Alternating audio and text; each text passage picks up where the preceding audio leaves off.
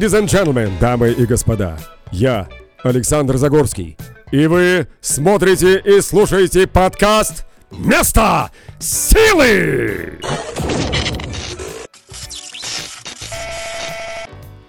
Эй, йоу, это «Место силы». Здесь Матвей, здесь Шарап. Всем привет.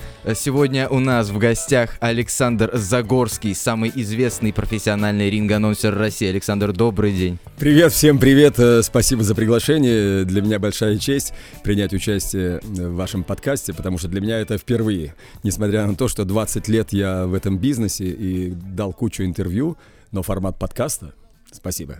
Первый раз. Мы, мы первооткрыватели, короче, для вас э, этого нового, нового явления. Большое спасибо, что уделили нам сегодня время и приехали пообщаться. Вот, э, Шарап, давно у тебя и у вас, Александр, хотел спросить, смотрели ли вы фильм Foxcatcher, называется он «Охотник на лис» да, или как-то так, да, про борцов? Я, я не смотрел, сразу могу сказать.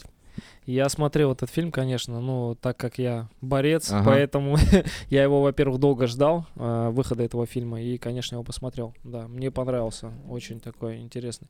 Это про, ну, такая история тяжелая, про братьев... Э, Шульцев. Шульцев, угу. да. Э, одного из братьев там убивают э, в итоге.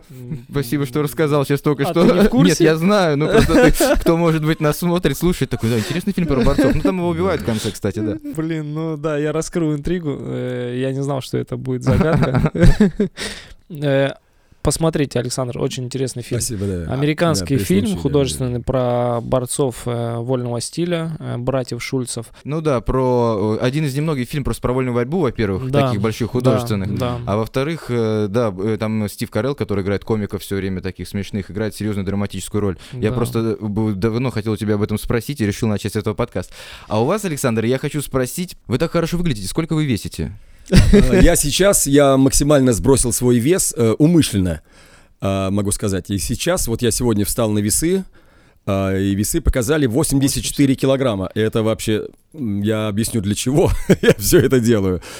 Дело в том, что я э, дал слово своим друзьям, подписчикам э, к 67 годам подтянуться 17 раз на перекладине. В 65 лет это было 15, э, на следующий год 16, то есть я иду вот так вот э, не по убывающей, а ага, по нарастающей, хотя мой, мой организм, э, естественно, он идет на спад в такие годы.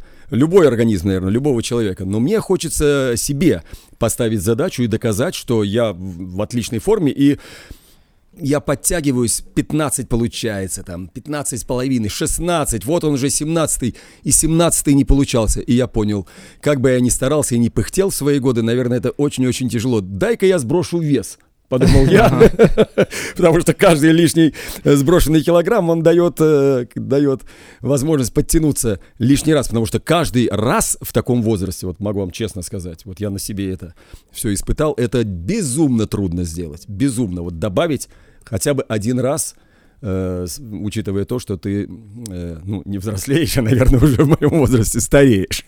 А каким хватом? Слушай, 15... А я разными подтягиваюсь, я прямым хватом это должен сделать. А прямым хватом, потому что вот э, обратным легче гораздо, и я это сделаю легко, а прямым, вот именно прямым хватом. Я могу сказать, что 15 раз, по-моему, даже я не осилю. А сколько раз ты подтягиваешься? Я вообще не проверял это, никак не, не изучал эту историю по поводу подтягиваний. Э, надо попробовать, надо проверить. Да, Мы да. устроим батл. Я теперь буду готовиться, Александр. Правда, у меня огромное преимущество. Я в возрасте э, не, не дошел еще до Александра, но он в прекрасной физической форме, и я думаю, мне будет нелегко. Вы знаете, это на самом деле отличная стимуляция, потому что мне пишут молодые люди и вообще мои подписчики, друзья. И в прошлом году, и в позапрошлом писали, когда я там 15-16 раз подтянулся. Э, например, такие комментарии. Дядя Саша, вообще там супер. Еду э, в офис, значит, э, на работу, увидел ваш пост, развернулся. Да ну нафиг ее, этот офис поехал тренироваться.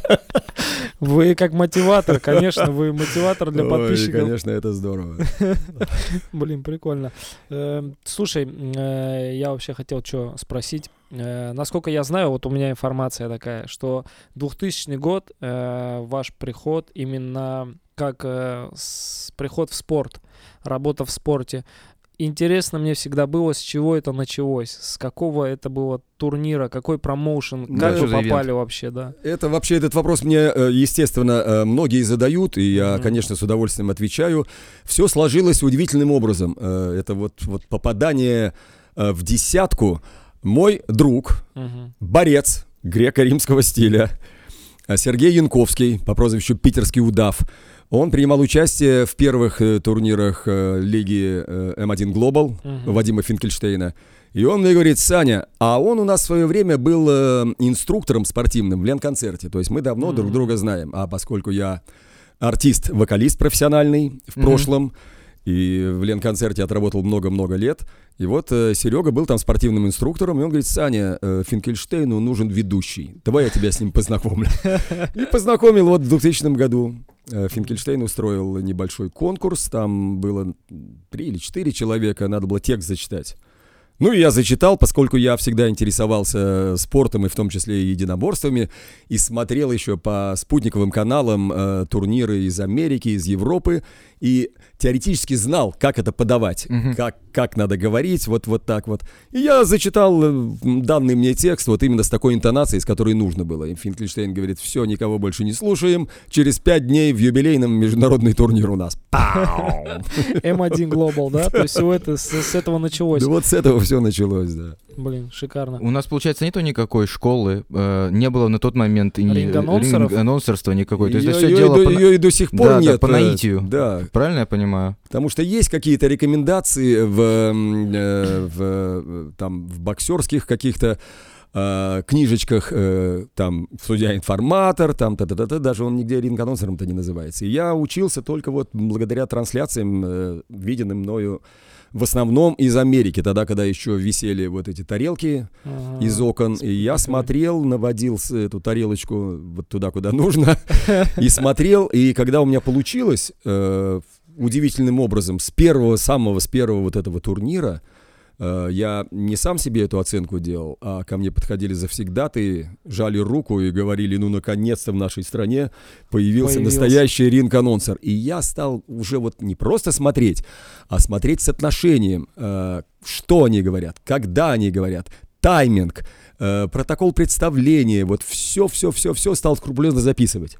Угу. И, в общем, сам вот так учился на этом. Ни одного лишнего слова. Вот не смотри, э, мы уже обсуждали просто несколько раз, мы почти каждый подкаст затрагиваем эту тему, что насколько мы во всем этом отстаем от э, Америки, от зарубежа. Даже, даже в этой теме, даже в этой теме мы тоже отстаем. То есть нет никакой школы ринг-анонсеров, нет никакого там э, обучающего материала, вообще ничего нет. То есть получается, вы тоже чисто да, наглядным вот так примером. Да, да. Наугад, как ночью по тайге, как помните, пел.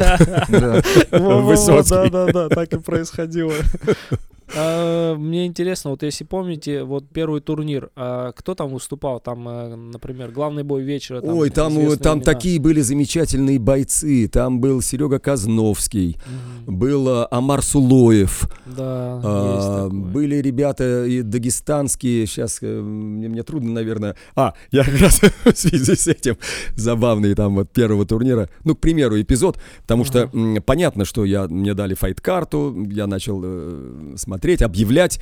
И, например, в красном углу Ибрагим Магомедов, а в синем Магомед Ибрагим. Они похожи как братья, у них одинаковые черные шорты, они сплетаются в клубок, раз кто-то кого-то на болевой или на удушающий, памс, и надо уже объявлять, и в общем... Э, Кого, да?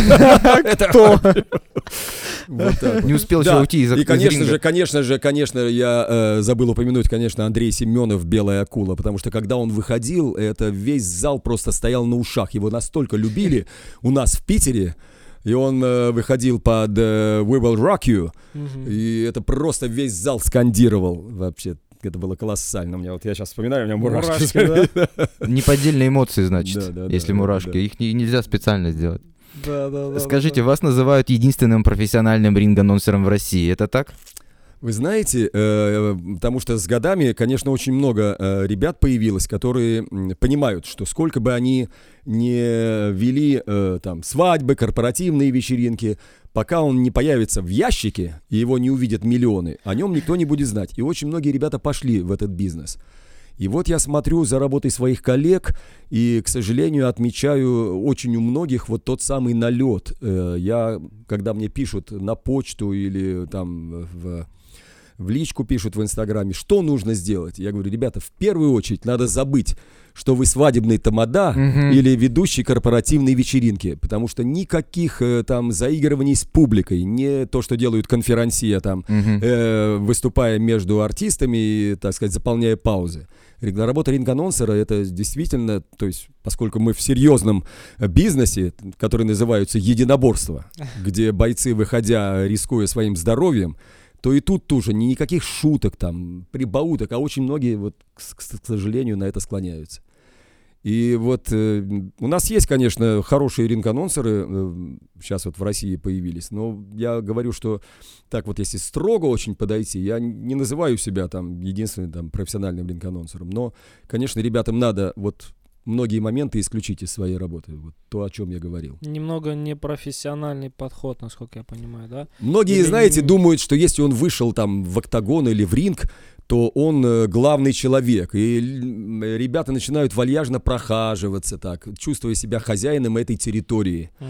А на самом деле хозяева этой территории, конечно же, бойцы, потому что именно они главные действующие лица. Я это сразу всем говорю и для себя уяснил. Именно они, которых ринг-анонсер обязан достойно и максимально э, энергетически представить. Зарядить, да? Вот да, просто да. я, насколько знаю, даже, знаешь, э, этот момент один, э, когда объявляет ринг-анонсер, э, он прям посыл такой энергетический дает бойцу, что он прям заряжает. Вот, да, вот у Александра это четко прослеживается. для меня большая честь, что многие бойцы э, и хотели именно вот то, чтобы я их э, вызвал на бой. И в частности, наш замечательный боксер Григорий Дрозд, э, Pretty Boy, красавчик. Он, э, когда стал постепенно приближаться к титулу чемпиона мира, э, он и его команда говорили, Александр, мне бы очень хотелось, что когда я подойду к самому главному бою своей жизни, чтобы именно вы меня представляли. И с течением обстоятельств так и получилось. Э, потому что, ну, обычно на главные бои приезжает Майкл Баффер mm-hmm. к нам в страну, и мы много раз с ним вместе работали. Я вел весь андеркарт, а главный бой, там, бой Саши Поветкина э, и других э, боксеров, объявлял именно э, Баффер. Но в этот раз он не приехал по какой-то причине, и я объявлял бой Дрозд Владарчик, угу. тот самый Владарчик, который пять лет до этого никому не проигрывал. И Григорий Дрозд, э, надеюсь, заряженный э, моим представлением, как Вашим голосом. отнял, отнял тогда чемпионский пояс у Владарчика. Отлично. Вот э, по поводу Майкла Баффера, кстати, я тоже хотел спросить. Э, вы и внешне очень похожи, да? Ты да, заметил? Да, конечно. Да, и манера разговора, Мне... и подача, это, ну, как-то... Где-то это, конечно, в большей степени э, сослужило э, хорошую службу. Угу в меньшей степени э, отрицательный, потому что вот хейтеры говорят, да что, это жалкая копия Баффера, да ну, ну неужели нельзя ну, я бы так придумать? не сказал. Не, ну я, совершенно... я только внешне да. могу сказать-то по, внешне, по да. анонсерству это другое абсолютно. Седые да. волосы, да, там как-то, особенно когда мы э, одинаково одеты, там в смокинг, в бабочку, и получается, что мы как братья. И даже американцы, приезжая, судьи, э, организаторы, промоутеры, о, Russian Buffer, говорят. Третий, третий. Привет, Russian Buffer. И, в общем, э, и Май, э, Майкл Баффер, мы с ним э, дружны, мы с ним обменялись в свое время электронной почтой, и, в общем, поздравляем друг друга с днем рождения, фотографиями обмениваемся. И он знает, что я русский Баффер, и ему задавали этот вопрос, и я не знал, честно говоря, что он ответит по поводу моей персоны, но ага. когда я потом позже увидел его два интервью, касательно меня. И для меня было огромной честью, что он об, об моей работе очень высоко отозвался. А с Брюсом Баффером знакомы? Нет, вот с ним я не знаком, я с Джимми Ленноном знаком, но он был всего один раз в нашей стране. Мы вели вместе турнир э, Султан Ибрагимов, э, Ивандер Холлифилд. Mm-hmm. Это был 2007 год. А так вот, вот э, Баффер приезжает, и, конечно, я был счастлив с ним познакомиться и воочию увидеть работу маэстро, потому что это номер один, беспрекословный авторитет в мире анонсирования. Mm-hmm. И, конечно, я могу честно сказать, я учился именно на его примере, и увидев его, вот я занимаюсь 20 лет, а его я, наверное, увидел лет 25 назад. Mm-hmm. Тогда, когда я был артистом, вокалистом, у меня был опыт ведения и концертных программ, в том числе. И я тогда еще подумал, Думаю, такой импозантный мужик с таким красивым баритоном, а у меня тоже баритон. И если бы, Почти как и я, если бы, и если бы э, э, я попробовал в этом, в, в этой ипостаси себя, наверное, у меня получилось бы. И когда вот у меня получилось, я стал смотреть именно конкретно его выступление, представление ага. и то, что он говорит. Потому что все ринг-анонсеры очень разные. Например, если Джимми Леннон, тот же, он говорит гораздо больше в тот же самый в тот же самый промежуток времени, uh-huh. он говорит гораздо больше слов, чем говорит Майкл Баффер, например. Майкл Баффер говорит размеренно, вот так вот, э, не спеша. Джимми Леннон очень много э, говорит, ну, Информации того, чего может много. быть, да-да-да. Даже не рваться, нет, он, например, говорит слева от меня или там по мою правую руку. Майкл uh-huh. Баффер никогда этого не говорит. Ну, вот, вот такие нюансы. А поскольку у меня музыкальный слух, я всегда вот так вот все это очень четко подмечаю. И как-то вот так вот э, суммируя работы разных абсолютно ринг-анонсеров, я для себя выработал вот ту самую манеру, в которой я вот работаю сейчас до сих пор. Потому что я вот тот э, 20-летний, даже 10-летний назад был другой, нежели чем сейчас. Ну вот когда сравнивают с Майклом Баффером, все равно внешнее сходство это же полная случайность, совпадение. Ну, а да. по манере ведения я не скажу, что да, вы, конечно, вы сильно есть. прямо э, похожи с ним, потому да, что у каждого свои плюшки, он свои сам, фишки. Он сам так и сказал, конечно, он говорит, да, там я слова привожу, Саша очень хороший ринг-анонсер, самый лучший, э, но на меня не похож, он сказал. Э, я хотел еще спросить, а вот боксеры не перетягивали к себе? Просто Майкл Баффер, он э, чисто боксерские поединки да, да, анонсирует. Да. Не перетягивали к себе боксеры? С боксом э, получилась такая история, что я достаточно много работал э, в тот самый момент, когда у нас была Федерация профессионального бокса. Ага. Но когда она трансформировалась в Федерацию бокса России, почему-то я не понимаю, по какой причине пришла, пришло новое руководство. Меня очень редко приглашают на боксерские поединки, А-а-а. честно говоря. Мне этого не хватает, потому что вот самый, самый вот этот пик э, для меня э, работы ринг-анонсера это как раз э, боксерские поединки за титул э, чемпиона мира по какой-то из там четырех основных версий. Mm. Потому что это, ну, это ни с чем не сравнимо даже с поединками за пояса в ММА все-таки это организаций ММА много, а вот этих мировых боксерских, ну тех, их всего четыре. И, конечно, когда идет бой за титул чемпиона мира, это совершенно отдельная ответственность, mm. э, отдельная значимость этого турнира. Я понимаю, что трансляция может идти там на 100, на 120 стран. Э, я понимаю, что нельзя не оговориться, не ошибиться. И вот для меня это, конечно, большая честь была, когда я в боксе представлял вот эти бои за самые главные пояса. Региональных много, там э, интернациональные, интерконтинентальные, азиатские, европейские. А вот тогда, когда конкретно идет бой за титул чемпиона мира, это, конечно, для меня высшая точка. Ну вот если бы, например, э, был бы выбор выбрать ММА, как э, работу в ММА э, анонсером или в боксе? Все-таки что бы вы предпочли? А мне, вы знаете, мне безумно нравится, вот почему я, собственно говоря, э, человек независимый и не, не подписал контракты ни с какой организацией, хотя ага. были такие предложения, очень заманчивые в том числе. А, для меня интересны именно разные форматы. Это, конечно же, и бокс, и смешанные единоборства. А смешанные единоборства в нашей стране это вообще они не, потрясающий, э, потрясающая популярность. Э, спасибо таким бойцам, как Федор Емельяненко, который, безусловно, повлиял на интерес в нашей России к смешанным единоборствам и полные залы. Теперь Хабиб Нурмагомедов это просто икона, особенно в мусульманском мире. Вы не представляете, что творится. Да, мы как раз обсуждали в республиках, подкасте, в республиках, да. вот э, там, допустим, Казахстан, uh-huh. Узбекистан. Таджикистан, когда он там появляется, народ просто сходит с ума. Вот на самом деле. То есть они готовы поднять этот автомобиль, в котором он сидит, и начать его качать. Просто вот и благодаря как этому, благодаря этому, конечно, у нас смешанные единоборства в стране, потому что бокс, если нет э, звезд первой величины, не соберет никогда большой зал. А ММА собирают залы по всей абсолютно стране, по всем республикам, даже если там нет суперзвезд.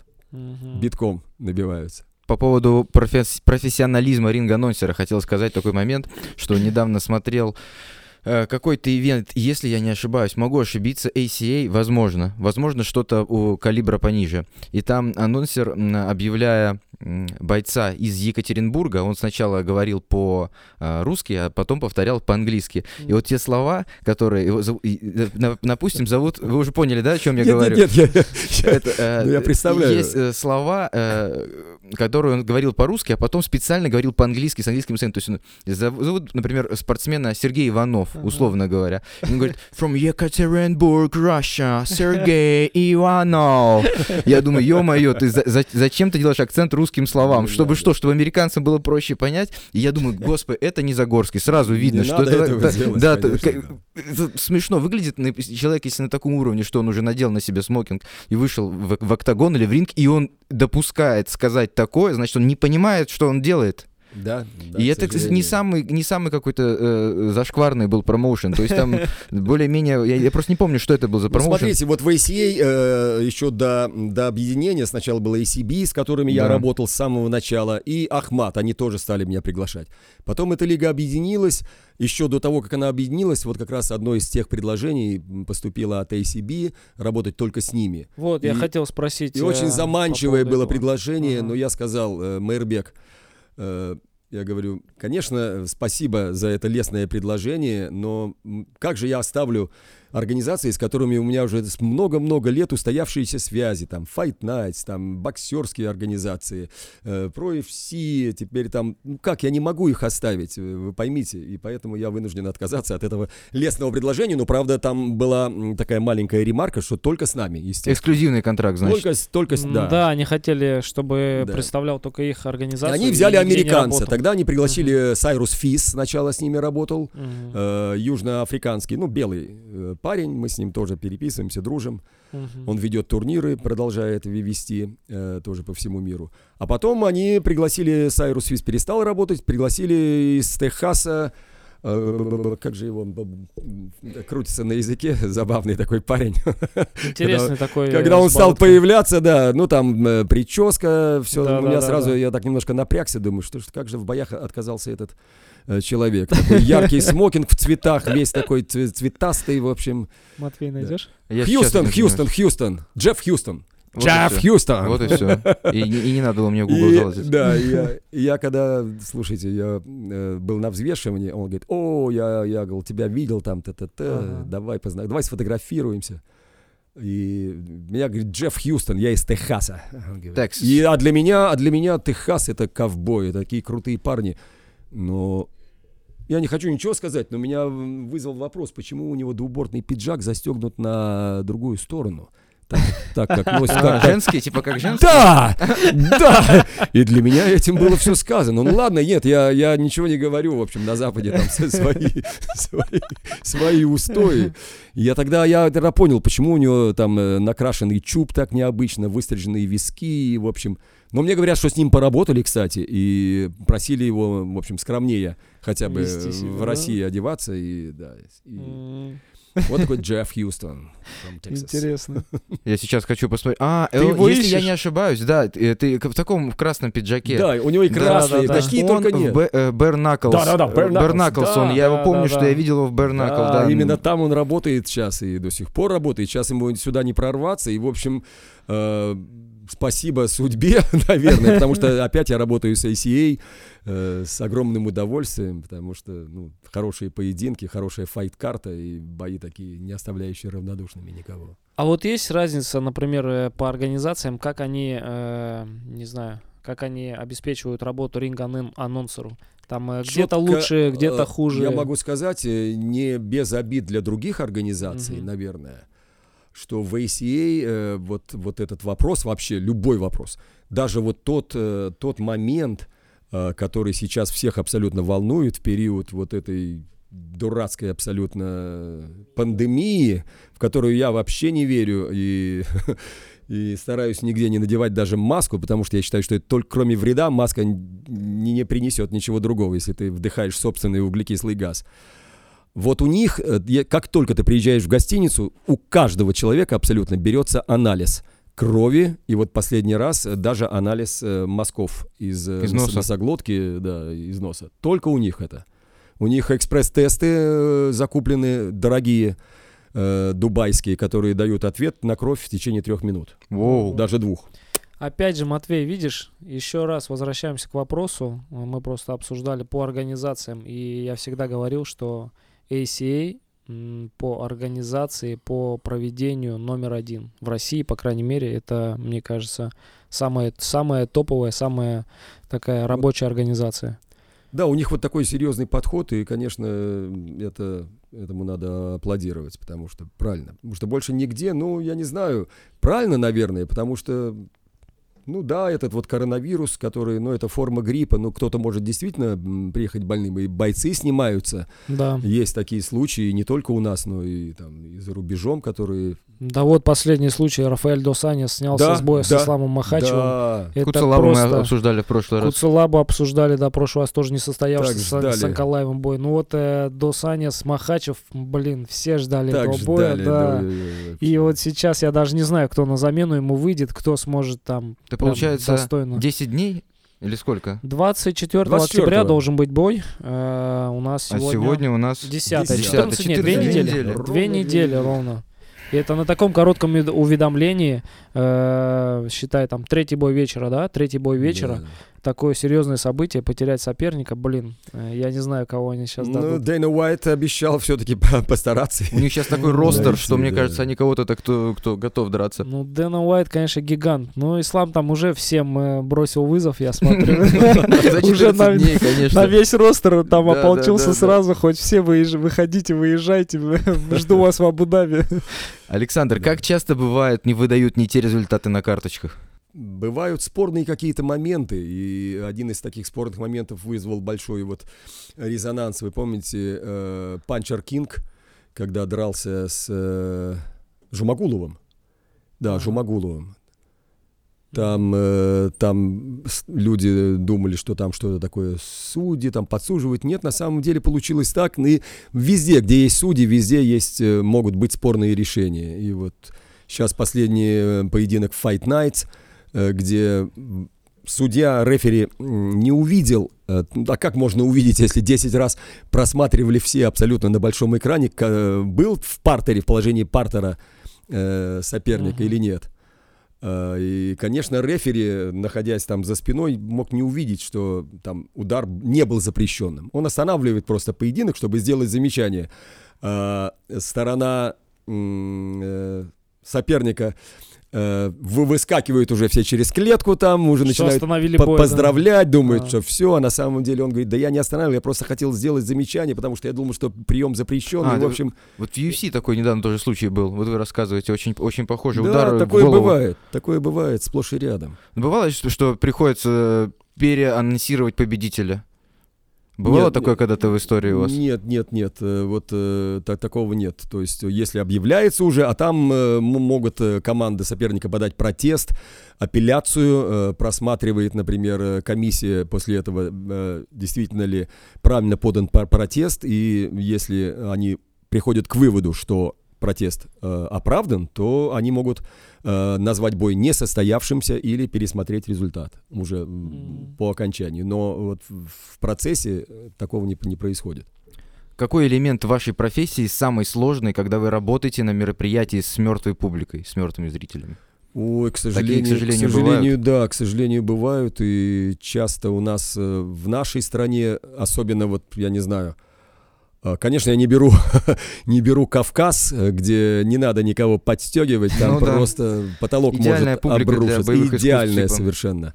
А у нас вот как-то, знаете, наверное, может быть, э, кто-то стесняется выразить свои эмоции. Слишком Я... культурные люди сухо да. воспринимают э, любые там действия бойцов. Вот сухо. какой элемент вот, самый сложный? Я понял тебя, Шарап. Какой элемент самый сложный? Как вы себя настраиваете в этот момент? Вы же понимаете, что вне зависимости от того, сколько людей пришло, вы все равно профессионал своего дела. Надо, должны... конечно, да. Я не имею права, э, то есть э, ринг-анонсер, вот еще один момент, э, который забывают мои коллеги, Вообще, по мировым стандартам, ринг-анонс не имеет права во время боя подстегивать публику. А ко мне часто да. подходит организатор и да. смотри, да, какая вот. тишина, давай, заведи, заведи. Я говорю, я не имею права это сделать, пока идет поединок. Я могу сказать да. и привлечь во время паузы, там, во время э, перерыва. Но ни в коем случае не в тот момент, когда давай, говорит, потому смотри, молчат все.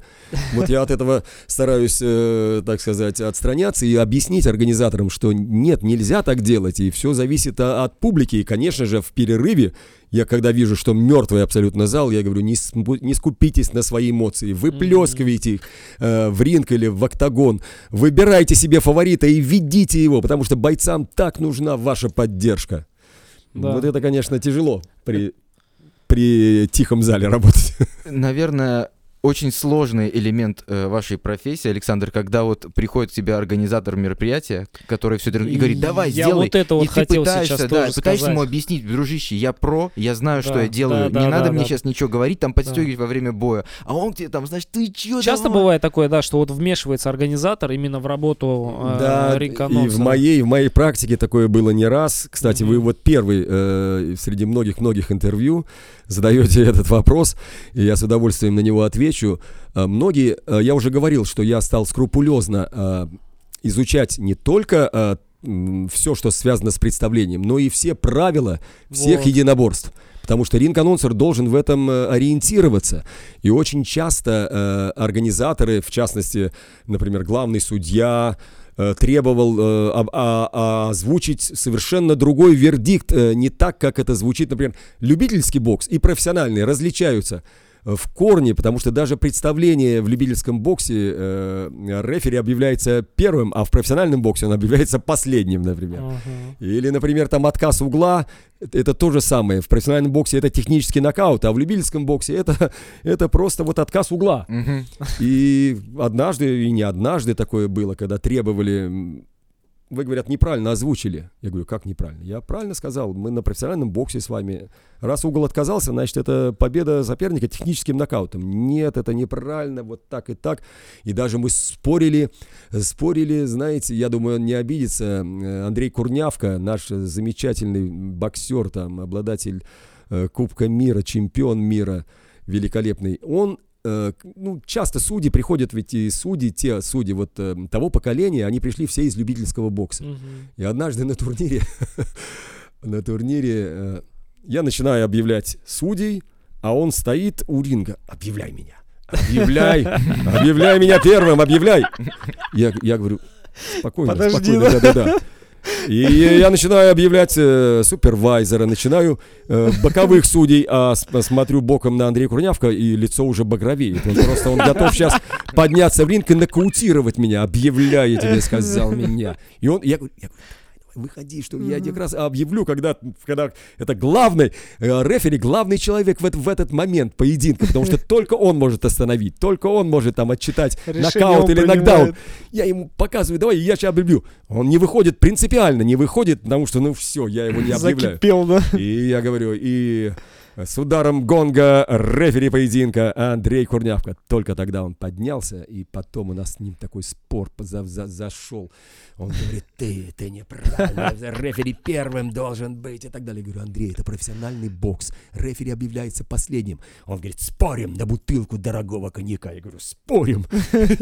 Какой коньяк вам подарили? Мы поспорили, поспорили, да. Надо должное отдать Андрею. Э, мы встретились только через э, какой-то определенный, может быть, через год, может быть, через два даже. Вот тогда встретились. И он это помнил знал, что я буду работать ринг-анонсером на этом ивенте, и французский коньяк он мне в, в коробке. Потому что он уже тогда, в течение... Мы поехали на э, автопати, на банкет, а он уехал куда-то уже э, с турнира. Это было где-то, я не помню в каком городе, где-то в средней полосе России. Mm. И звонит мне буквально э, через час, наверное, или через полтора, он говорит, Александр, ты был прав. Я навел справки. Погуглил немножко, И мне сказали, и мне сказали, что так вот надо. И вот, ну, конечно, мы дружим, и сейчас он прекрасно это знает, он поднимается в ринг и ждет того самого момента. Ну это, блин, уже я... не хочет покупать батл еще один. Я уже, думаю... уже знаю, когда его объявляют.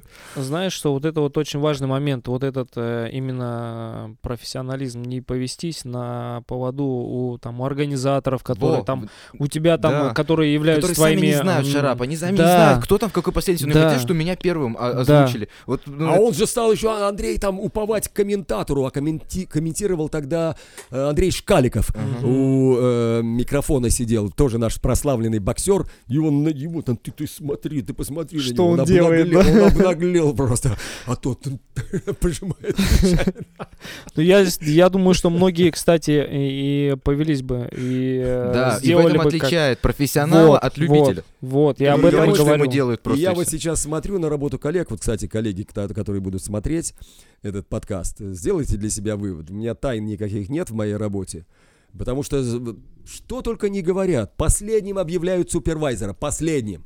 Все наперекосяк. Судьи там э, у ринга, рефери поединки и супервайзер боя такой-то. Он самый главный в данный момент человек. Его надо первым объявлять. И, в общем, вот так вот все. Ну, не изучают свою работу профессионально люди. И мне кажется, Я говорю, ну посмотрите любую трансляцию. Вот, вот, вот, вот, вот на чем я учился. Я смотрю трансляцию и понимаю, что вот, вот так это делается, вот так это говорится. Вот человек фанат своего дела. Да. Человек фанат своего дела, специалист, да, Слушайте, без фанатизма. Меня сначала, никак. когда, когда я вот э, начал этим серьезно заниматься, жена там говорит, да ты кроме вот этих турниров ничего не смотришь. Я говорю, дорогая, я должен быть в курсе да. и видеть все, смотреть все, чтобы я ответил на вопрос, задаваемый мне как прошел вот этот поединок, что вы считаете по поводу победителя. А теперь, вы знаете, вот прошло несколько лет, и она наоборот, она сама даже в эту тему влилась, и, в общем, в общем, сама в курсе того, что происходит. Я вот как раз еще хотел момент э, один тоже спросить по поводу вот супруги. Вы сказали, э, что она вас поддерживает все время в ваших там начинаниях. Я знаю, что у вас есть увлечение, которые она тоже поддержала, хотя изначально Это она вообще... не была прям э, в восторге от этого, да, насколько я понимаю. Матвей, мы говорим о мотоцикле. Тема да, расскажите об этом. да. Ну, я любитель э, вообще, поскольку я вокалист, как я уже говорил, и начинал я с хард-рока, и еще с юности э, хард-рок в моей э, душе, в моем сердце, в моей крови, и я когда появилась возможность, стал э, соответственным образом и одеваться. Вот я к вам сейчас приехал на подкаст тоже, видите, я и в жизни в образе. люблю ходить, вот, да, чтобы, там черепушки. И мне Мотоцикла еще не было, я в юности ага. даже на мопеде не катался, но лихо зажигал на велосипеде. Мы прыгали с трамплинов, и дедушка выправлял восьмерки каждый вечер.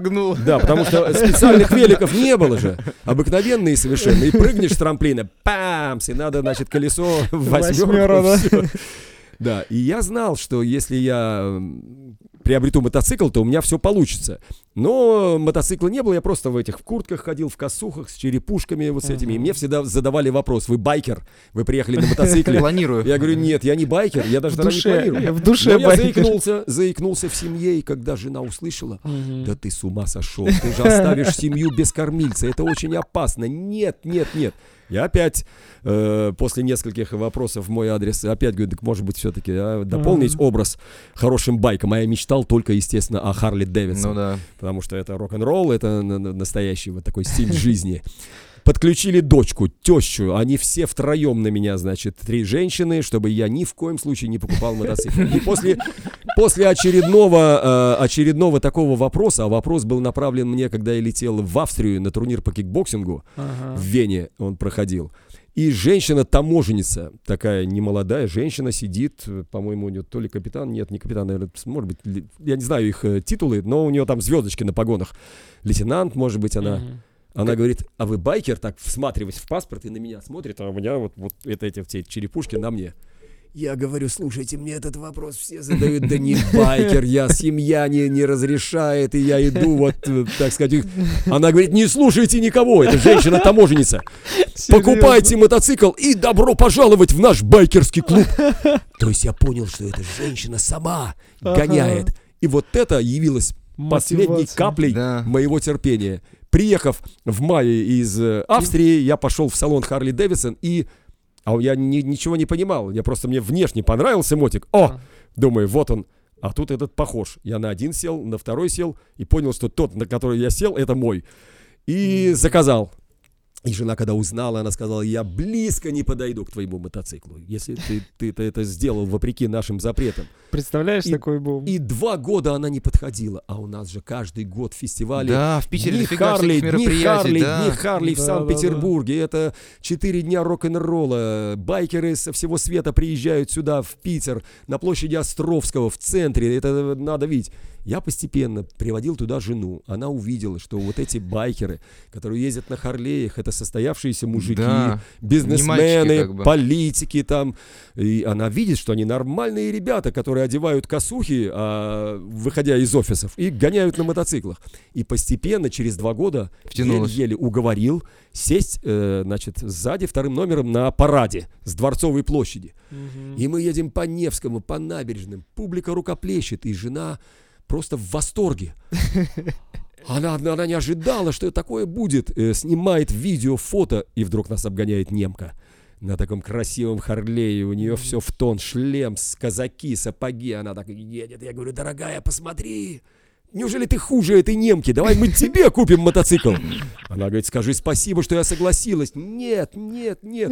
Ну, я оставил эту тему. А весной опять говорю, слушай, давай я отведу тебя к своему инструктору, и если у тебя не получится, я не буду настаивать, но у тебя не может не получиться. Ты же мастер спорта по художественной гимнастике с чувством баланса. Ага, координация. Я, я ее отвел, и она через два дня крутила такие восьмерки, которые парням были не под силу. И все, и там было предложение очень хорошее. Мотоцикл был э, прошлого года, и хорошая скидка была, и у нее еще не было категории А, вот она только училась, и мы этот мотоцикл заказали.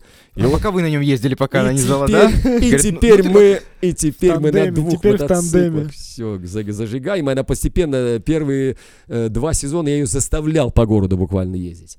Заставлял, э, страшно ей было, хотя у нее большой водительский стаж, э, без аварийной езды, 20 там с лишним лет, 27 лет. А, но на мотоцикле ей было страшно. Я ее заставлял. А на третий год она настолько прониклась этим, что меня уже говорит, поехали, что ты тут сидишь, поехали, покатаемся.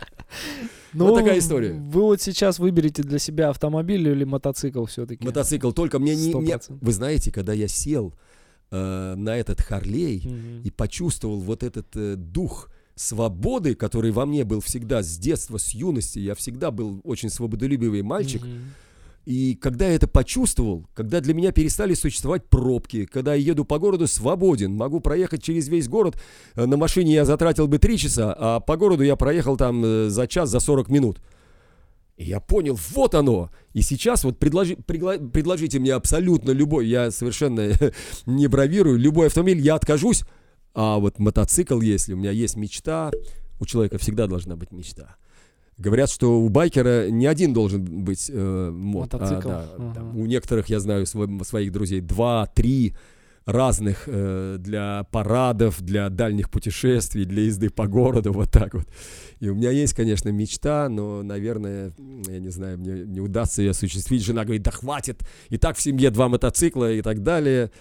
Э, но мечта есть, и никто мне не запретит о, нем, о ней мечтать. Это я скажу, что это за модель. Это на основе Харли Дэвидсон, э, американская компания, которая во Флориде располагается. Она называется Траверсон. Траверсон. И она на основе как раз моей модели Верода сделала уникальный совершенно мотоцикл, который называется V-Rex. Вау. Вирекс. Если вы наберете, увидите, что это, что это за монстр. Шарап. Это давай, просто давай, что-то. Давай. Вот о нем концепт, я. Это какой-то концепт. А у меня вообще. опять, смотрите, что, что творится. Говорят, четыре колеса везут тело, а два душу. Это так? Да, это точно совершенно. Смотри, Шарап. Это просто, это бомба. Я так чуть поверну. Смотри, это концепт, это как у Бэтмена почти. И вот у них это ателье. Я с ними связался. Я с ними связался, э, списался. Они говорят, Александр, Выбирайте цвет, доставка по всему миру. Э, в любую точку. Выбирайте все, и мы сделаем то, что вы там хотите. Ну, я а таможить не... надо из Америки вот его, нет? А? Как это происходит? Ну, это, это растаможка. Это, это, это серьезно. Это, сейчас, это сейчас вообще, это не, да. особенно с курсом доллара, это все. Это цена премиум внедорожника там очень крутого. Ой-ой-ой. Он стоил э, раньше, до э, предыдущая модель стоила 40 тысяч долларов. А, последний раз, когда я с ними связывался, она стоила 60 тысяч долларов, mm-hmm. след, следующая там модификация. И, естественно, если все это умножить, да умножить еще на растаможку, это получится серьезная сумма. я не бизнесмен. По цене квартиры, я думаю, в Санкт-Петербурге. И жена говорит, нет, ни, ни за что не надо, тебе хватит и этого. Ну, Мечтать Сынов не... анархии смотрели сериал? Да, Сыны да, анархии. Конечно. Я вот давно хочу спросить, ну как вам понравился он? Да, конечно, я вот все, все, все что с, с байками связано, я и там и кабаны, реальные кабаны, да. да, все вот это смотрю и, конечно, мне нравится этот. Шарап ну... спросил уже про байки. Да. А, я хотел об этом чуть попозже поговорить, поэтому немножко хочу вернуть нас к, тему, да. к, к теме смешных единоборств. Скажите, Александр, какая самая большая арена, на которой вы работали? Mm-hmm. Сколько людей на вас смотрело в один момент? Так, так, так. Ну, смотрите, есть открытые площадки, есть э, за залы. Это, конечно, дворец спорта Олимпийский. Угу. Олимпийский. Э, там собралась, когда было это 2000... Я даже по датам помню, вы знаете. Где-то был 2007 год, и Александр Поветкин с Ларри Дональдом в главном бою бокс, бился. Бокс. Бокс. Это... Э, ну, наш э, Ледовый дворец э, по сравнению с этим, там 15 тысяч, э, когда забивается арена, это 15 тысяч. Ну и, наверное, вот э, на, на открытых площадках, на стадионе в Грозном было, наверное, порядка 35 тысяч э, зрителей. Блин. Сложно чувствовать энергетику 35 тысяч людей, которые в один момент времени все смотрят на тебя. Это вообще на самом деле, вот мне это так помогает. Это, это они же не просто сидят тихо и э, ждут, когда я там, что я правильно сказала, что неправильно, или я говорю, они выплескивают такую энергию, все это бушует, сотрясается, и это меня настолько заводит на самом деле. И я начинаю, и я начинаю работать с, с большей еще отдачей, хотя, казалось бы, уже с большей невозможно, потому что уже и связки, на, извините, я задел, связки на пределе, и все, но вот, вот эта отдача зрителей, это дорогого стоит для меня очень. Да. И для бойцов, я, я думаю, то же самое, когда вот эта лавина обрушивается. Ну просто один человек Пойдешь. может э, замкнуться, типа посмотреть на этих всех людей и почувствовать груз ответственности, а другой человек, ну, видимо, это нужно прямо э, любить и ловить этот вайп, эту, эту, эту вибрацию, чтобы ты выходил и делал свое дело, а не думал, блин, как бы мне не сказать да, там да, не, да. не ту букву, там Нет, не ответственность, то слово. безусловно, и вот мне говорят, ну, Александр, там, вы устали? Я говорю, вы знаете, я не физически устаю после турниров, а морально. Ага. У меня вот такое вот просто вот так вся памс. Энергетически. Энергетически, да. И потому что вот, вот это груз ответственности, особенно когда турниры идут там с трансляцией на э, огромное количество стран, и ты понимаешь, что нельзя оговориться, ошибиться, это потом будут обсуждать и мусолить.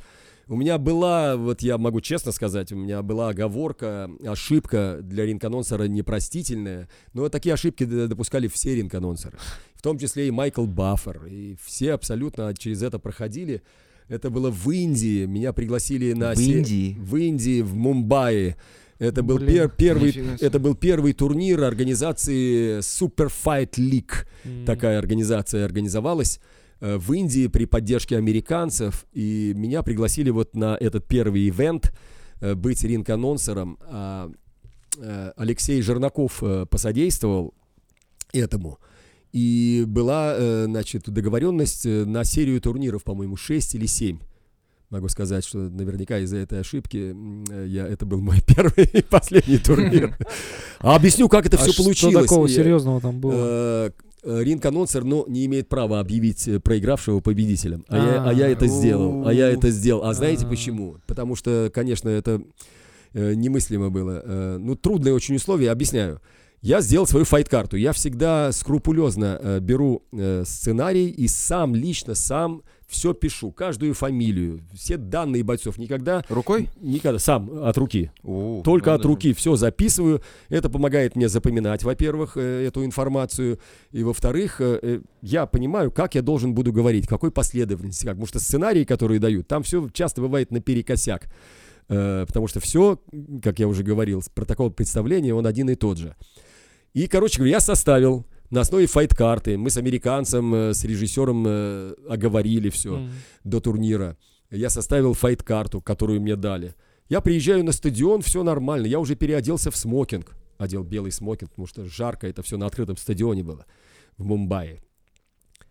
И вдруг ко мне в раздевалку приходит женщина и дает мне э, список с э, абсолютно другими углами. То есть те, которые бойцы были в синем, они оказались mm-hmm. в красном, и все наоборот. И остается 5 минут до прямого эфира и до всего этого, и переписывать уже некогда. Я что-то начал там успел на нескольких первых карточек поменять, а на следующих уже не успел. Короче говоря, проверили э, связь э, у наушника одели. Раз, два, три, все работает. Начался турнир, там ничего не работает. Угу. Поставили какую-то индийскую девушку, которая мне давала отмашку, чтобы говорить. Потому что реклама идет и все остальное. Ну и идет турнир, идет турнир, и, короче говоря, досрочная победа одного из бойцов, и мне говорят, пам, Red Corner, там эти американцы, главный судья, и я смотрю на свою карточку, mm-hmm. и объявляю Red Corner, а это оказался, а очень быстрое окончание, то есть я только сел, и только начался бой, и он моментально закончился досрочной победой. И я объявляю Red Corner, и... Другого бойца. И когда Э, соперник на меня вот так вот, э, как на главного, главного врага своей жизни посмотрел, я понял, что я допустил роковую ошибку, друзья мои.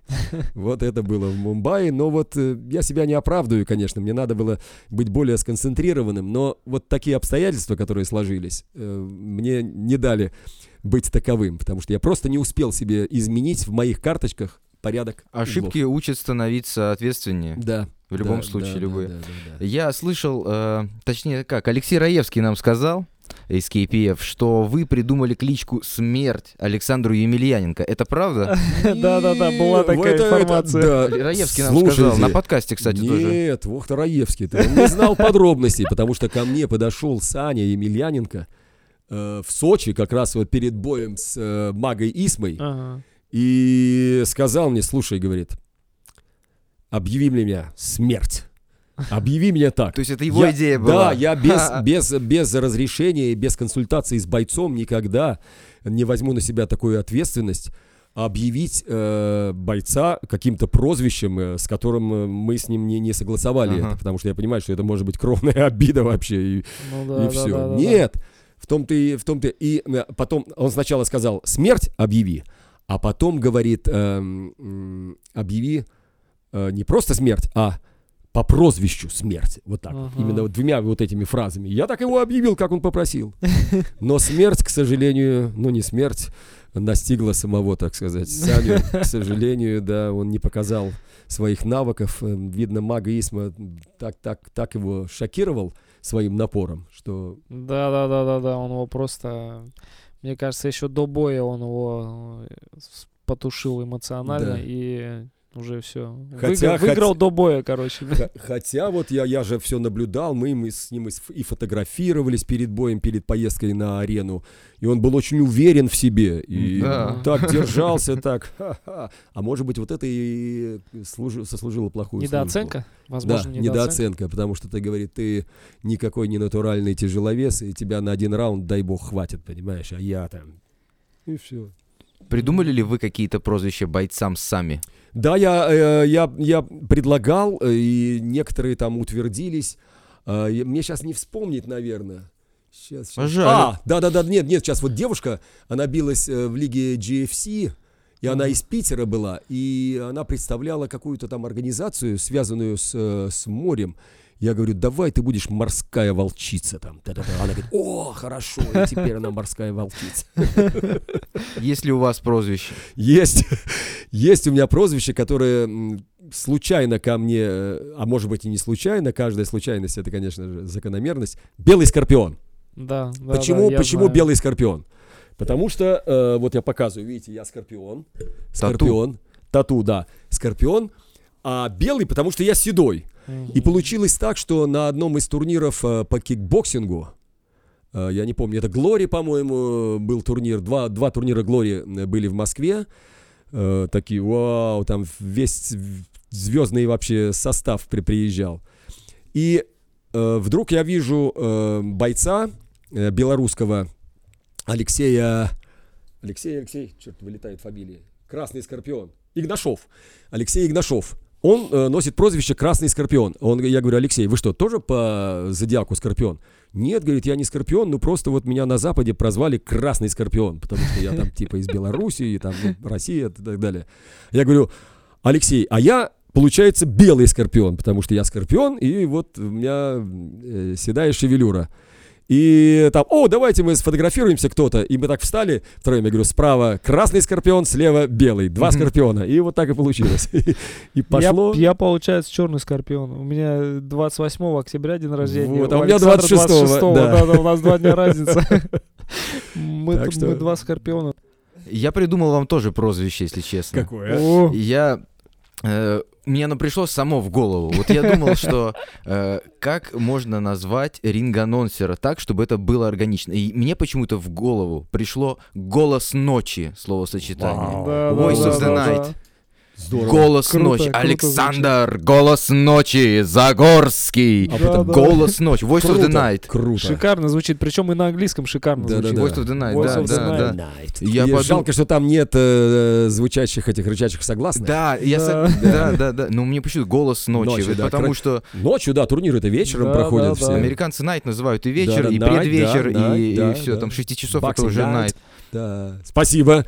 Я, я, я возьму это как э, вторым прозвищем, да. Voice of the Night. Ну, потому что... Белый не... Скорпион, он же Голос Ночи, Александр Загорский. Кстати, звучит. Ну вот если приживется, то я только рад буду. Вот я вспомню еще один случай, опять же, связанный с прозвищем. Это было перед боем. Э, турнир Fight Nights Global, э, который проходил 8 марта.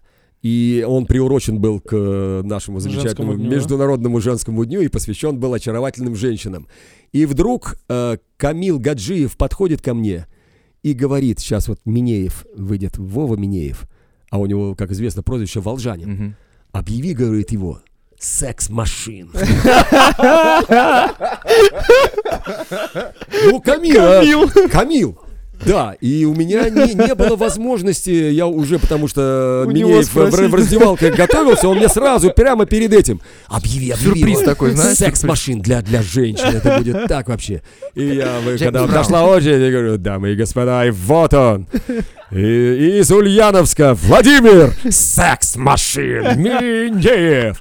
И я смотрю, Володя на меня лютым взглядом, лютым просто. И потом он мне звонит. Он говорит, ты как, кто, почему? Я же волжанин, почему ты меня так назвал? Я говорю, Володя, понимаешь, я сам никогда этого не сделаю. Камил Гаджиев, президент организации, он настоял, чтобы я в честь э, женского праздника тебя так окрестил. В общем, он такой недовольный та-та-та. А потом ему за это, значит, я говорю, слушай, с Камилом разговариваю. Ну, подставил меня Камил, подставил, да. потому что Минеев мне позвонил. Камил тогда, что такое? Значит, Минеев уже звонит. Ну, по рукам ударили в итоге? Ударили им потом по рукам, и с тех пор, конечно, он не секс-машин, хотя, конечно, Володя, ох, молодец. Э, он волжанин, волжанин, и мы с ним, конечно, в отличных отношениях. Я очень рад за его э, успехи, и последняя победа крайняя была просто да. Смел, смел э, Ермекова. Да, да, да. Я не просто ожидал снес. такого прям э, убедительного выступления. Да. Ну, он просто... Я думал, хоть как-то будет какая-то там интрига. Ничего, он вообще без шансов. Ворота, да. да, без шансов. Шикарный бой, шикарный был. Я рад его успехам, э, уж поскольку мы о нем э, заговорили. Это э, кикбоксер, многократный чемпион мира, но такую базу борьбы он приобрел в Дагестане. Да. Что на равных смог бороться с Магой Исма, с борцом. Да. Это да. удивительно. Володя, тебе большой респект и уважение. Ну, он э, очень много кемпов проводил в Дагестане, именно работал над этим, над своим, над своей борьбой. Что говорят, что гораздо легче борца научить э, ударной технике, чем э, ударника, конечно, ударника конечно, борьбе. Я это понимаю. Стопроцентно, это моя главная проблема. Да? Со всеми ударниками. Ты чё, я вообще я столько мучаюсь. Другой подход совершенно, наверное. Да, другие группы мышц, другой подход, вообще все по-другому. Ну и на мировой арене, раз уж мы заговорили так об об этом. Зачастую мы видим крутых борцов-ударников. Вот, например, Аран Пикова, про которого ты рассказывал на прошлом подкасте. Я посмотрел, да. А, чем мы видим а, какого-то кикбоксера, там, который ушел... Который и, начал бороться. Да, да, начал по вольной борьбе или по грэпплингу там начал вытворять. В основном все-таки да. наоборот. Вот в том-то и дело. Поэтому я очень удивлен успехом, ну, в хорошем смысле удивлен. И радуюсь за него Володя Минеева, потому что так бороться. Александр, вы работали по всему миру, много очень э, в, раз, в разных странах, зарубежных. Скажите, имена какой национальности самые сложные вот для русского человека для восп воспроизведения? Монголы. Я там не, я там, Монголы. Да, там я турниры не вел у тех, у кого э, самые сложные э, имена, но они приезжали к нам ну, на чемпионат мира по тайскому боксу. Это тайцы. Тайцы. Это кошмар. Там такие бывают. А можете ну... пример какой-то сейчас вот накинуть?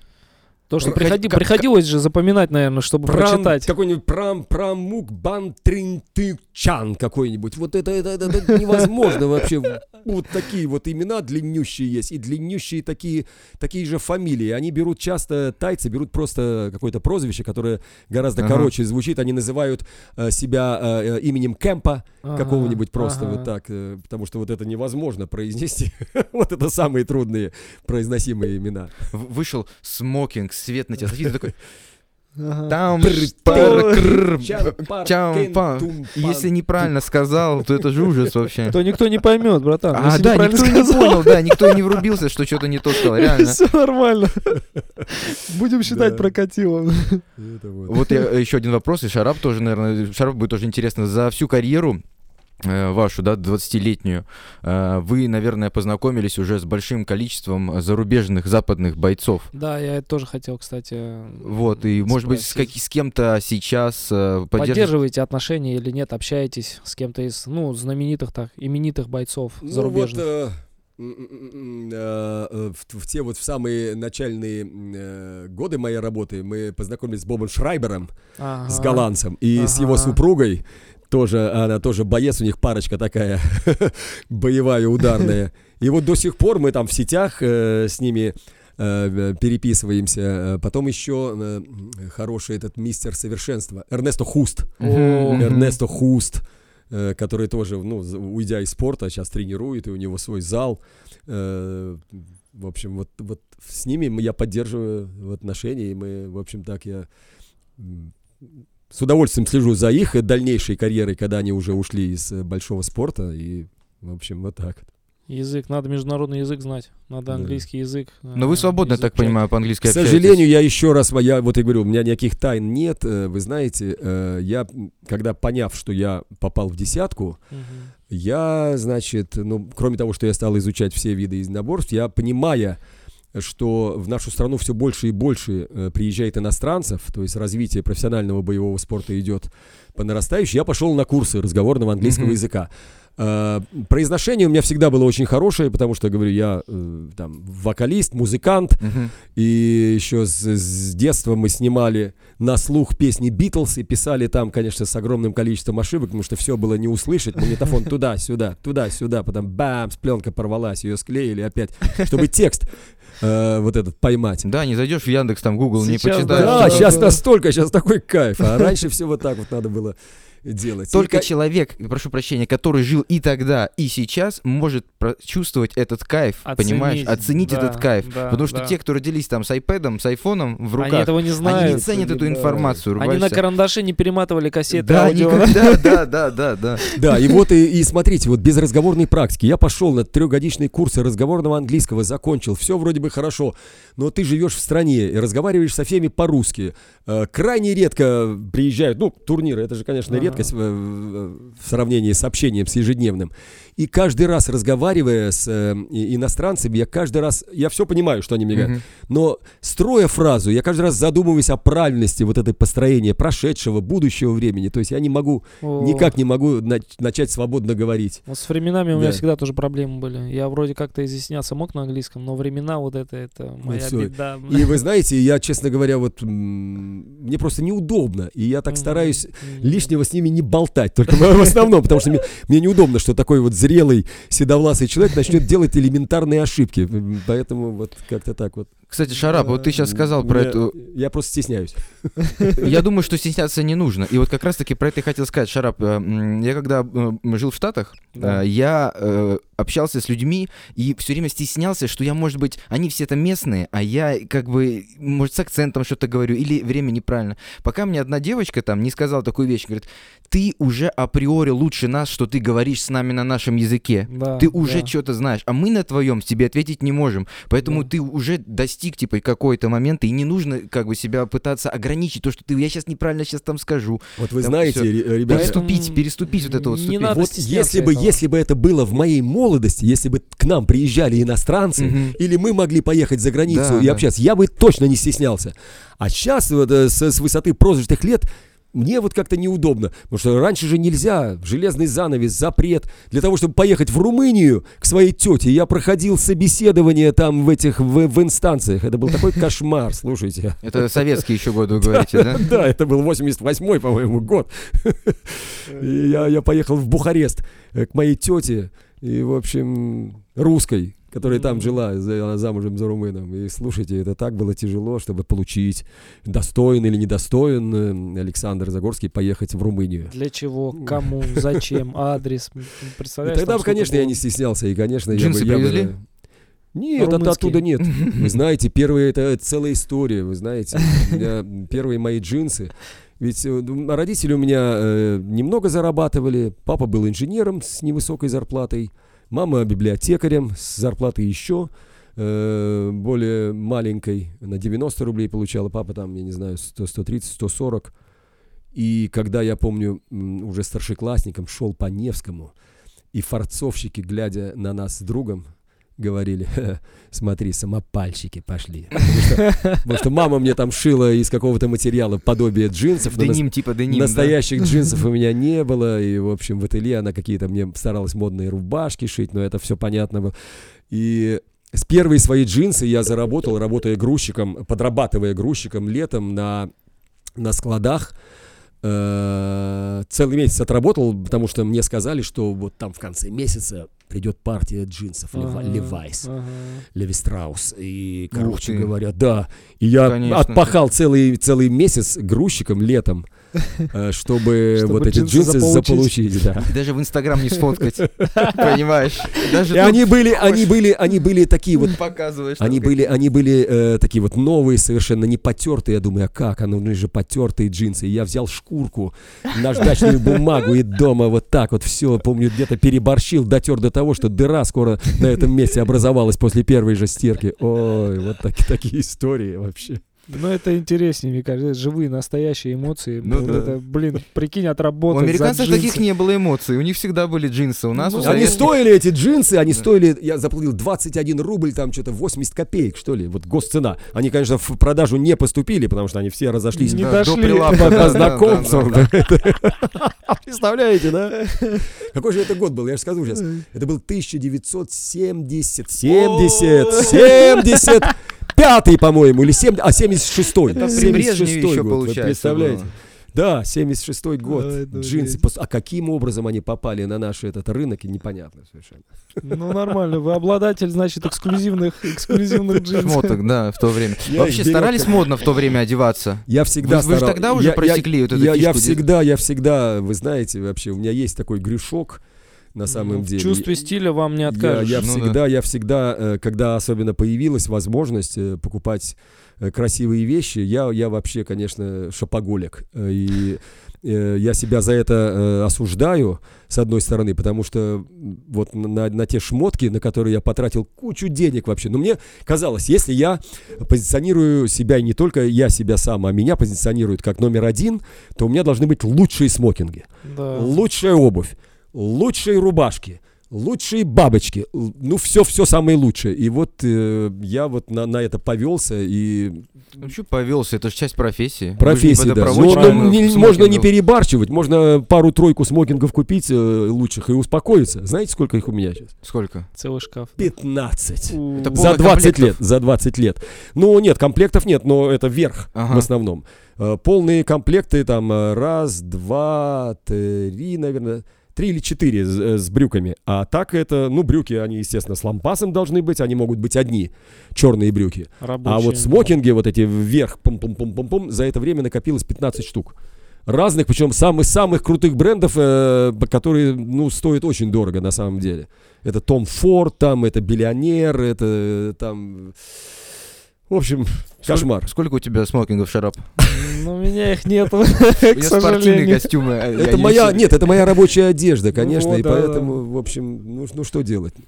Я должен выглядеть вот так, чтобы задавать эталон. И... Я думаю, э, можно будет потом коллекцию смокингов продать на аукционе и мотоцикл себе новый купить.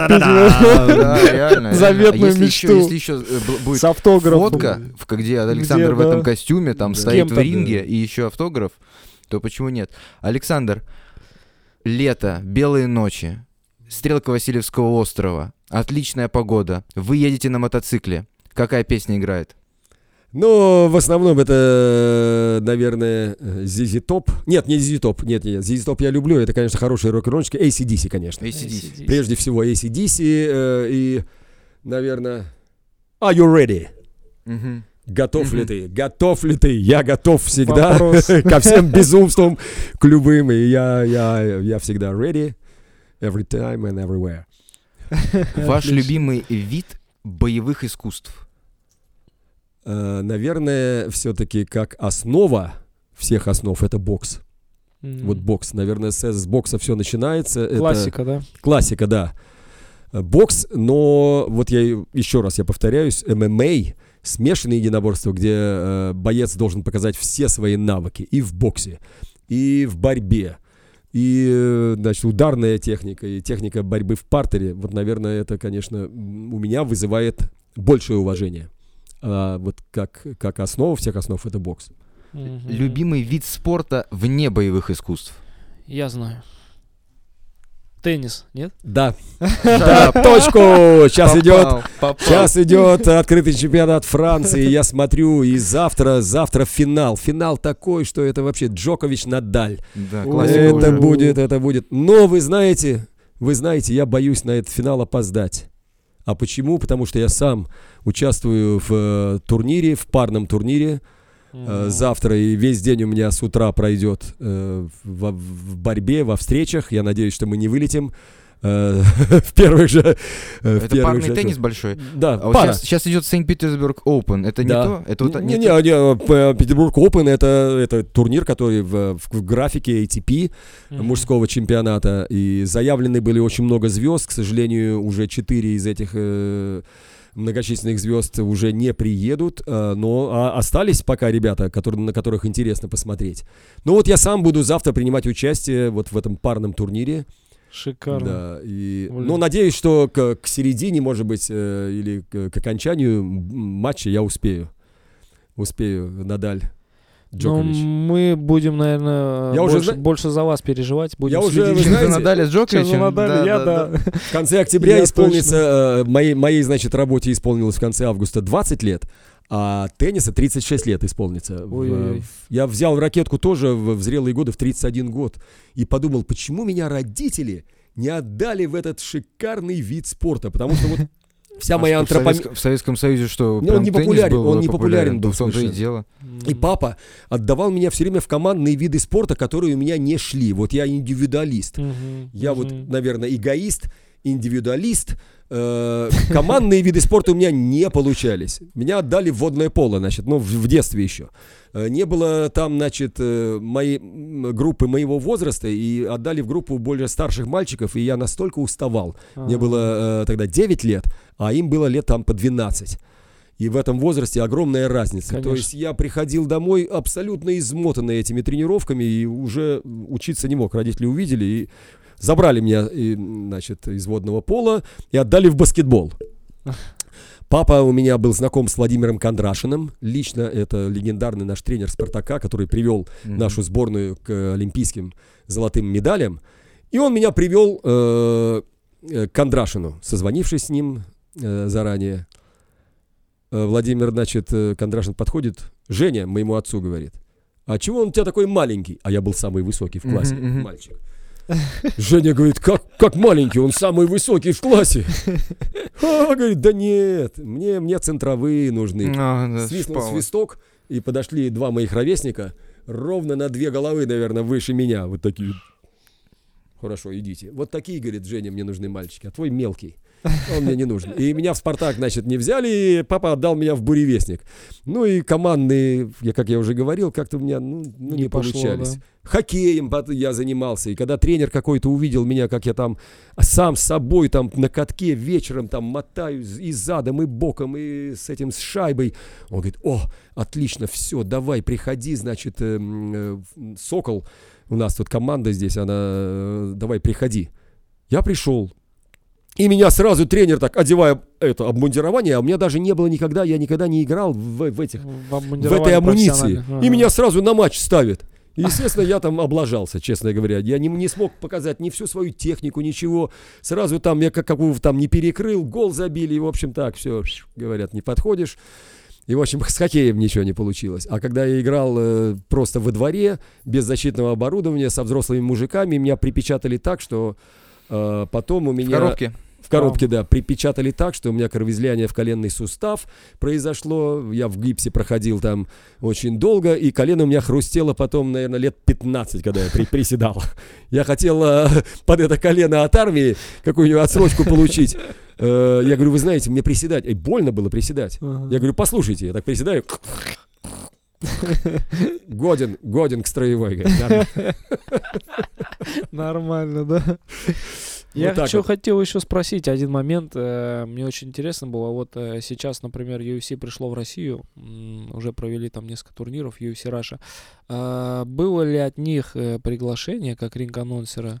К себе. Нет, нет, нет, нет. Блин, нет. мне вот это интересно, рефери, почему нет? Рефери, рефери приглашают. Да, вот, да, наш... есть же такой опыт. Слава что... Киселев там э, да. отработал несколько Корнеев турниров. Да, тоже. Корнеев, да. И, но рефери, ой, э, ринг-анонсера нет. Конечно, сюда ездит все время Брюс Баффер. Ему uh-huh. нравится, ему uh-huh. нравится. И, конечно, экзотика. Э, ему попасть, который объездил весь мир в Россию. И, конечно, он сам лично приезжает. Он бывает не приезжает на турниры Fight Night. Да, uh-huh. да. Э, не там, номерные. Э, Джо Мартинес, великолепный тоже ринг-анонсер. Видите, я их поименно, по фамилии всех знаю, потому что я слежу за работой каждого вот такого яркого ринг-анонсера и что-то угу. стараюсь э, впитать, может быть, и для своей работы. Джо Мартинес великолепный тоже совершенно. Я удивляюсь, какой безликий ринг-анонсер в Беллатере. Угу. Да. Не запоминаю. Да, Майкл да, Уильямс. Да, Майкл да. Уильямс, ну никакой вообще. Ну да, ни энергетики, да. ни драйва, вообще ничего нет. Да, Почему да. его там держат?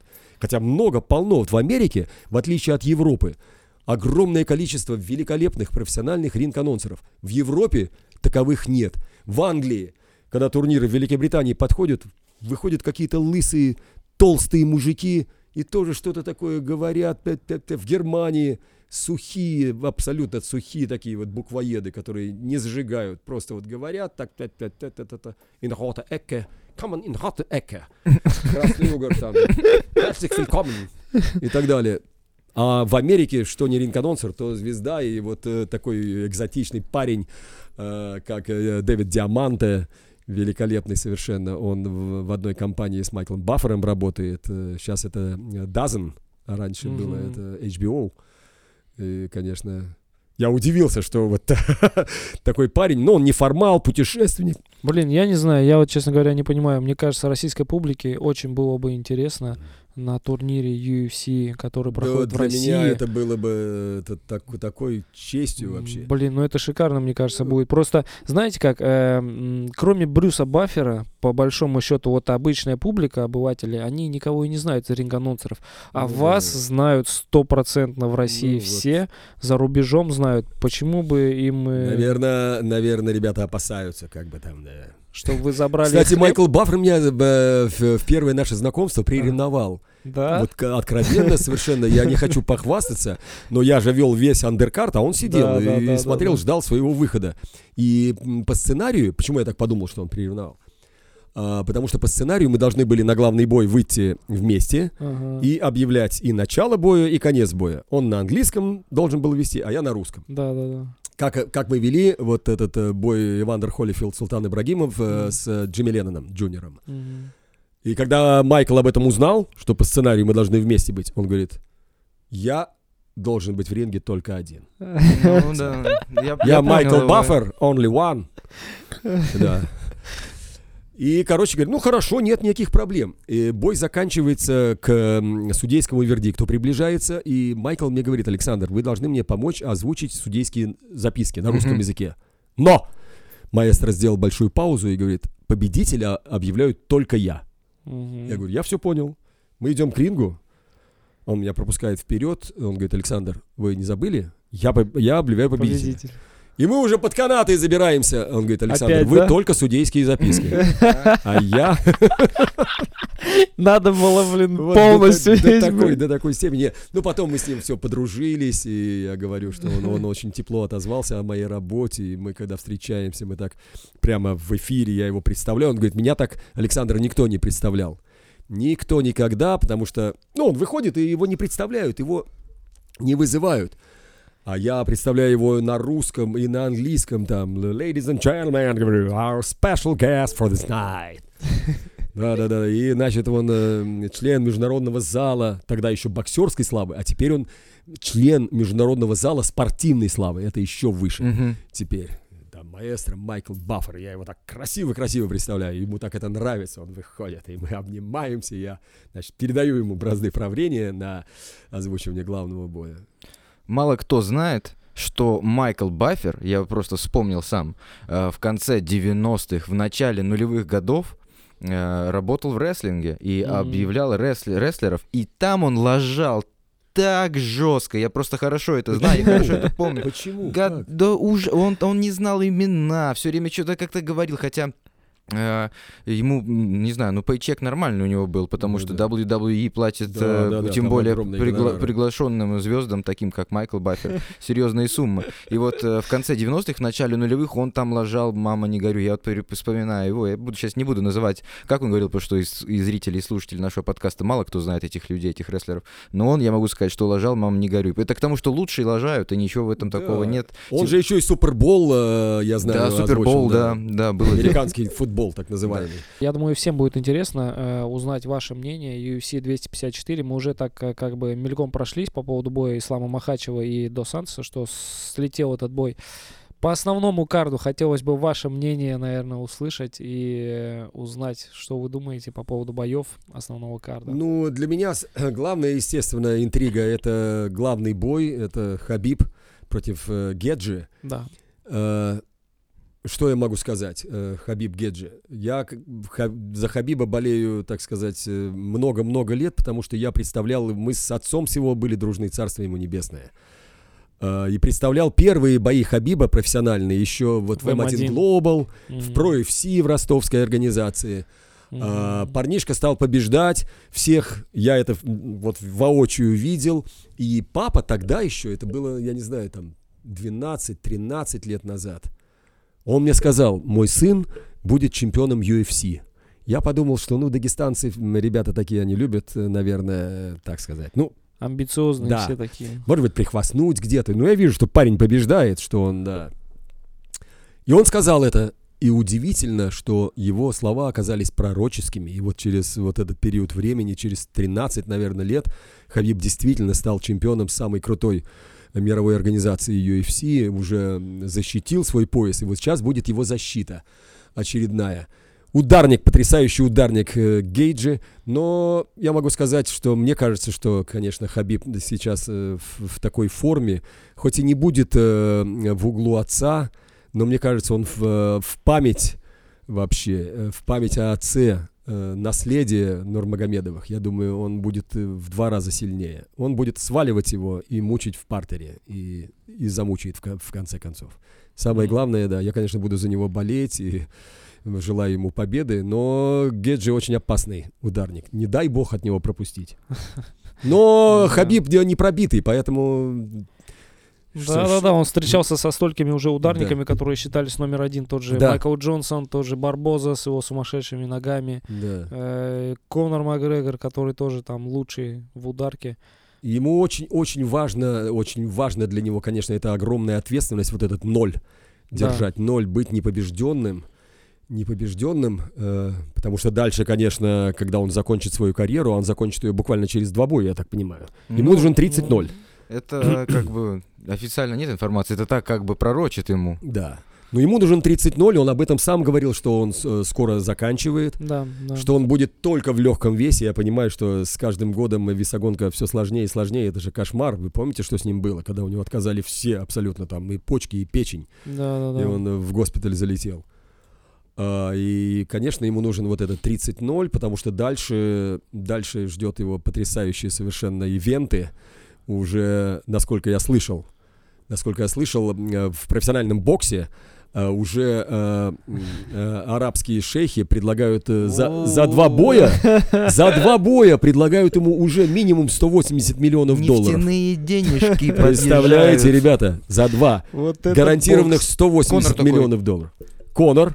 Один. Что такое? Как так, да? Я не понял, я буду участвовать в этом мероприятии. Да, он он упоминался там, и Конор, и Мейвезер, конечно же. Мне кажется, это будет вообще пушка. Не? Прикинь, в одном карде, если сделают Хабиб Мейвезер и Конор Пакьяо. Это, это слишком, слишком а, с той денежной точки зрения провально. Лучше разделить эти два события, чтобы заработать, заработать да.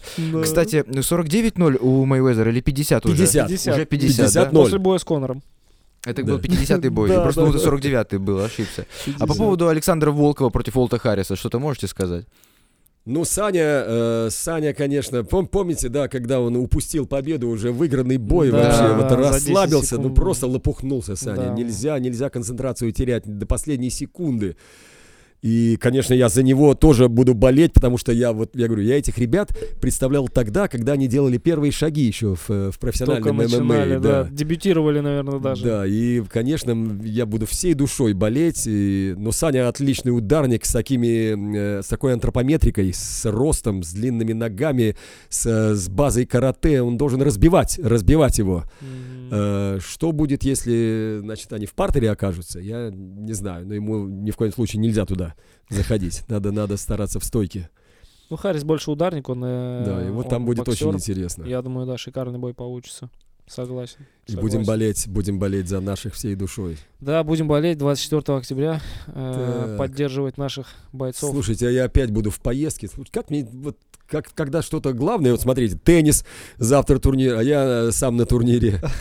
А 24 нет, я, наверное, позвоню. Это в Казахстане будет э, турнир. Я буду туда очень тяжело добираться через Стамбул. Потому Ой. что ну ни, никак не добраться иначе. Ну там-то, там... я думаю, все будут и смотреть. турнир будет 25-го. 24-го будет церемония взвешивания. Т -т -т там, там, наверное, мы посмотрим. Не, ну в прямую трансляцию вы посмотреть не сможете, вам же выспаться надо будет по-любому. Нет, это же будет э, в этих... Другое э... время, другое а, время. Нет, это, же будет, это же будет, да, на да, бойцовском да, острове, да, поэтому да, другое да. время будет.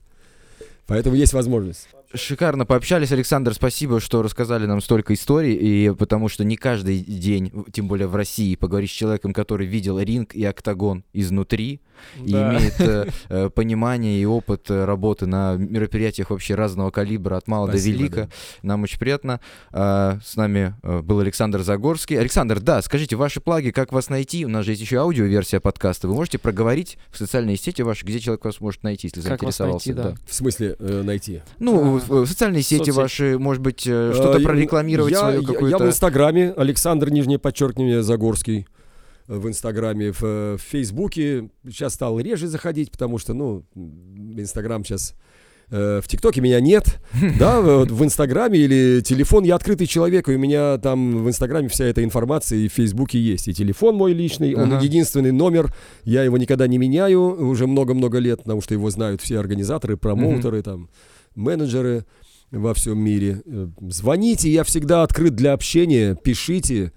И всегда буду рад. Друзья, это был подкаст «Место силы». Ставьте лайки, подписывайтесь на наш канал, чтобы не пропустить никаких уведомлений, а также послушайте аудиоверсию на всех удобных платформах. Это Apple подкасты, Google подкасты, Яндекс Музыка и так далее. Шарап, как обычно, мой ко-хост, единственный неповторимый коуч был со мной. Да, спасибо всем, спасибо, Александр, за то, что пришли. Очень было приятно пообщаться. Шикарная беседа. За кадром был наш продюсер Алибек. Алибек, what's up? what myself.